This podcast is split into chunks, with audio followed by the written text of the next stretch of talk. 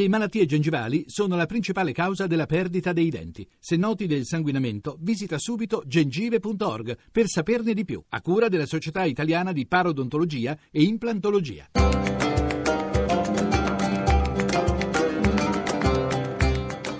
Dialogo con l'Islam.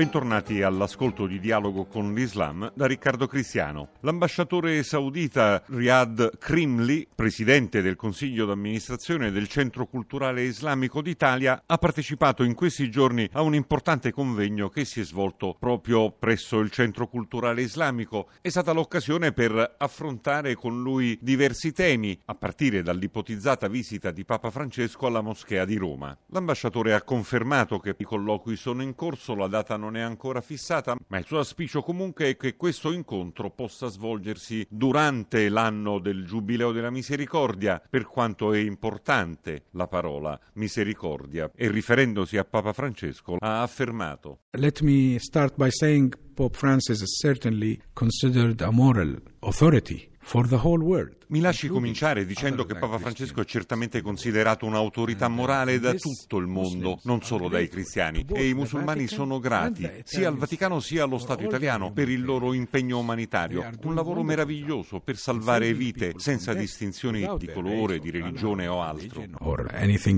Molti altri gli argomenti di conversazione, uno a particolare rilievo. Presiedendo il Consiglio d'amministrazione del Centro Culturale Islamico d'Italia, l'ambasciatore Krimli ci è apparso alla persona giusta per chiedergli se all'Europa, più che la dottrina wahhabita, quel puritanesimo radicale affermatosi in Arabia Saudita, ecco, se all'Europa non sia più congeniale una radice europea di Islam, come quella rappresentata dal pensiero di Averroè. Islam, like all other great religions, have different interpretations. L'Islam, come tutte le religioni, ha diverse interpretazioni. Il salafismo esiste da prima che nascesse l'Arabia Saudita e il wahhabismo si considera parte della tradizione salafita sunnita. Ma in Arabia Saudita abbiamo musulmani sciiti e sunniti che non sono wahhabiti o salafiti. Averroè è un importantissimo intellettuale musulmano, è considerato un pilastro della scuola razionalista. Le posso dire che molti dotti dell'Islam, dal Marocco all'Arabia Saudita al Pakistan, hanno prestato attenzione all'importanza di Averroè per un risveglio islamico nei tempi moderni. La mia idea è che i musulmani musulmani europei dovrebbero portare noi, gli altri musulmani, più vicini alla modernità, perché vivono in società moderne, industrializzate, sofisticate, dovrebbero essere il ponte tra i musulmani e la modernità.